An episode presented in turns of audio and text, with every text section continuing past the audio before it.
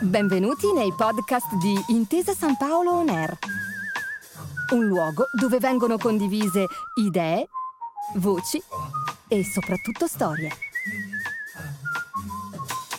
Buon ascolto.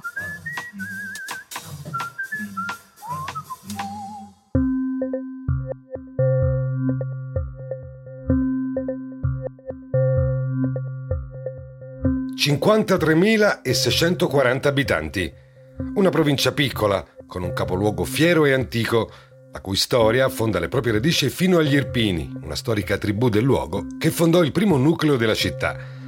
Sorta in una conca di origine vulcanica dove, nel punto più peneggiante di tutti, si è raggruppata una popolazione, protetta dai monti appenninici, che le offrono un clima temperato, continentale, molto diverso dalla non distante zona costiera. Una storia fatta di dolori e ripartenze, di tragedie e ricostruzioni, per un popolo impossibile da spezzare, anche quando le asprezze della vita lo hanno piegato oltre l'inverosimile. I bombardamenti e i terremoti, ma anche la forza e la fede, i lupi, gli irpini, Caracciolo, Maria De Cardona, lo stadio Partenio, il Commendator Sibiglia, Juary, il Duomo, il convento di Santa Maria delle Grazie, la vecchia dogana, la bombarda, la zeppola e ovviamente l'Avellino Calcio. Il nostro viaggio alla scoperta delle province del calcio italiano oggi ci porta in Irpinia, ad Avellino. Questo è Tutto il calcio, provincia per provincia, uno straordinario affresco della nostra memoria sportiva. Un mosaico dove pezzo dopo pezzo andremo a ricostruire la geografia calcistica d'Italia, alla riscoperta delle nostre unicità locali.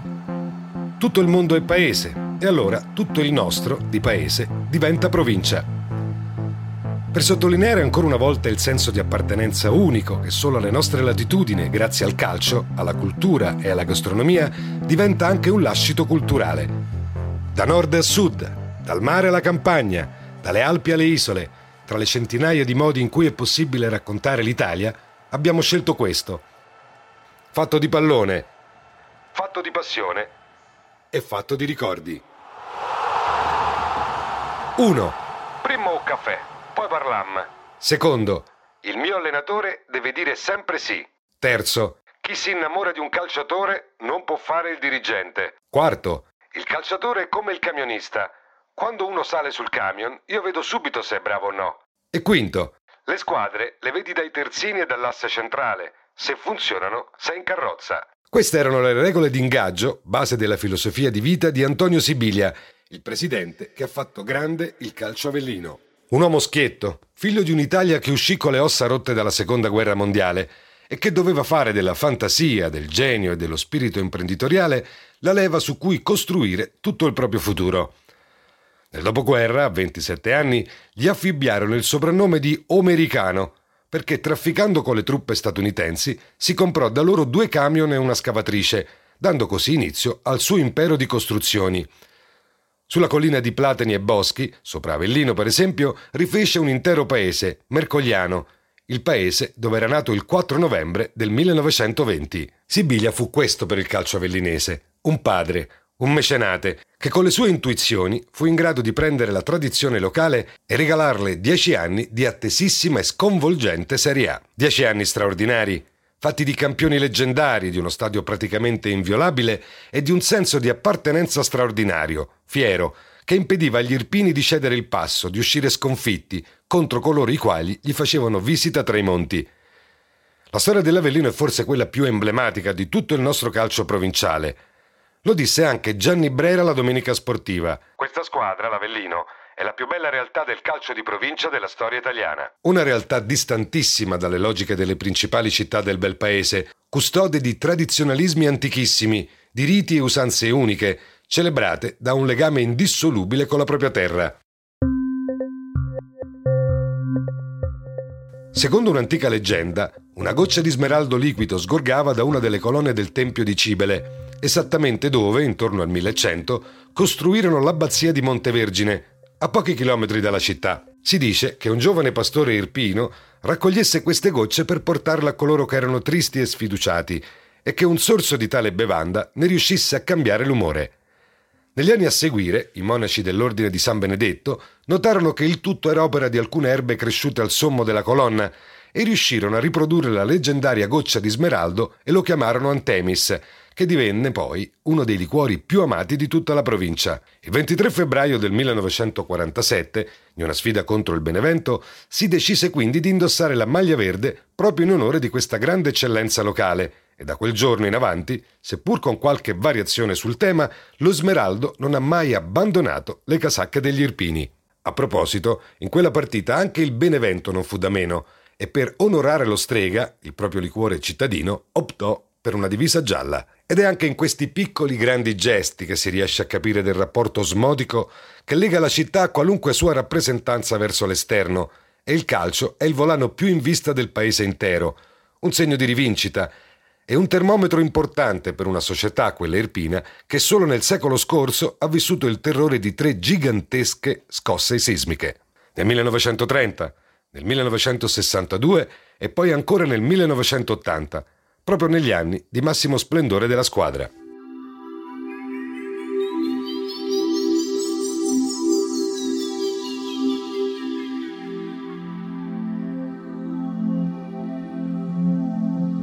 C'erano delle situazioni drammatiche, morti a terra, gente che tirava i propri parenti dalle macerie. C'è una cosa però che non dimenticherò mai. Una signora, a Piazza Libertà, mentre piangeva i suoi cari mi disse: «Salvatore, hai visto che è successo? Però oggi che bella vittoria abbiamo fatto!» Lo ricorda Salvatore Di Somma, di professione difensore, che con la maglia color smeraldo addosso giocò la bellezza di 183 partite in 7 stagioni, a partire da quella della promozione della Serie B, il 1977-78, e poi fino al 1984, sempre in Serie A. È difficile, nel calcio globalizzato di oggi, immaginare come di fronte ad una grande tragedia il pensiero di una persona comune possa andare a un risultato sportivo come ragione di speranza. E farlo non vuole in nessun modo derubricare il dolore e la gravità dell'accaduto, ma raccontare come in passato lo sport, e il calcio soprattutto, aveva un grande impatto sociale che andava oltre i risultati, che legava i destini di un popolo e di un gruppo di giocatori ben al di là del mero sport. È così che in 10 anni di Serie A è nata la legge del Partenio, una sorta di aura di invincibilità che gli avellinesi avevano tra le mura amiche. A casa loro non vinceva praticamente nessuno e gli scalpi illustri furono molti. Più di questo però possono spiegare i fatti. In 10 campionati nella massima serie, i lupi hanno giocato 150 gare casalinghe, tenendo una media punti di 1,24 a partita. Un'enormità se si considera che i punti per una vittoria all'epoca erano soltanto 2. Un vero e proprio fortino che permise agli Irpini di difendere sempre con le unghie e con i denti la permanenza nel campionato più bello del mondo. In 150 partite sono stati tanti i campioni e i personaggi di culto che grazie alla squadra della città hanno ottenuto una fama nazionale. Da Adriano Lombardi, il capitano della storica promozione, il cui numero 10 è stato definitivamente ritirato e a cui è stato rintitolato il Partenio, dopo la sua prematura morte a causa di una sclerosi. Oppure il peruviano Geronimo Barbadillo, un'ala destra tutto dribbling e scatti, che arrivò in Italia dal campionato messicano e che tra i monti dell'Irpini riuscì a farsi amare, pur provenendo da un mondo completamente diverso da quello. La città lo adottò per 3 stagioni, dandogli l'affettuoso soprannome di Tartufon, perché il suo capello, in stile afro, e il suo sorriso naturale ricordavano quello dello storico attore protagonista dello spot dell'omonimo dolce, che ammiccando e canticchiando assicurava a tutti che Tartufon, c'est bon. Ce ne furono molti altri di campioni: Ottavio Bianchi, Stefano Tacconi, Andrea Carnevale, Ramon Diaz. Ma il più emblematico è stato probabilmente il grande brasiliano Juary.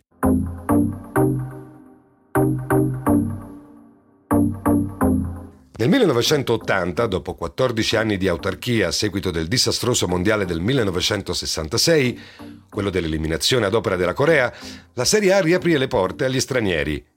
Gli Irpini puntarono un giovane brasiliano in grande ascesa, Juary. Il ragazzo prometteva bene, avendo già vinto il campionato paulista ed essendo entrato in pianta stabile nella nazionale verde-oro.